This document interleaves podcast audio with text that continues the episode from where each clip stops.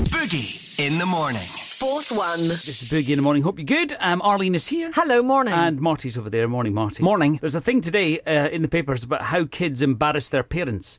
So things like mispronouncing a word to make it rude my, by mistake. my friend's son has just started doing that uh, on Thomas the Tank Engine All right. with the fat controller. yeah, it doesn't say it quite right. Not and quite, It no. comes out as all sorts of wrong. um, other things that your kids do to embarrass you is um, take medication or hygiene products out of the cupboards when you've got guests. Oh, yeah. Mummy, what's this? It's a, classic, It's got a tail.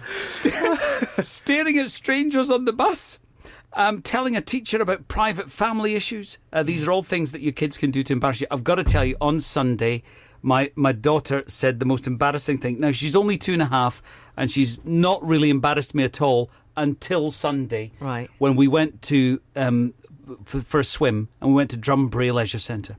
And uh, we were with the wee boy next door, Teddy, and his dad, Mo. And so the four of us went up nine o'clock Sunday morning.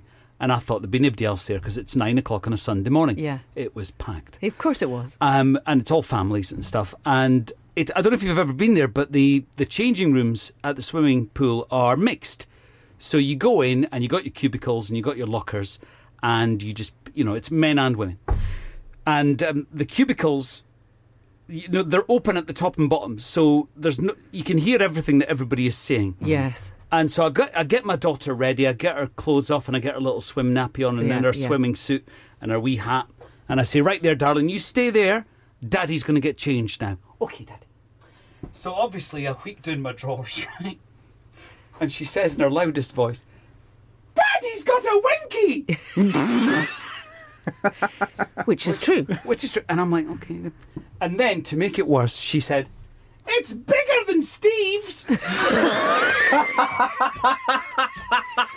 just got everybody around you going, who's Steve? Now, for people who don't know, Steve is my dachshund. he's a dog, and it's he's a miniature dachshund, so it's Yeah. it's not that big. Anyway, That's So- a compliment in there. but I'm somewhere. thinking, can you imagine if you're the person in the next cubicle is going, "What? Who the hell is Steve?"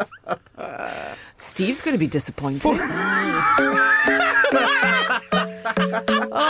no. Oh, And there was Steve lording it up as well. thinking he was the big dog.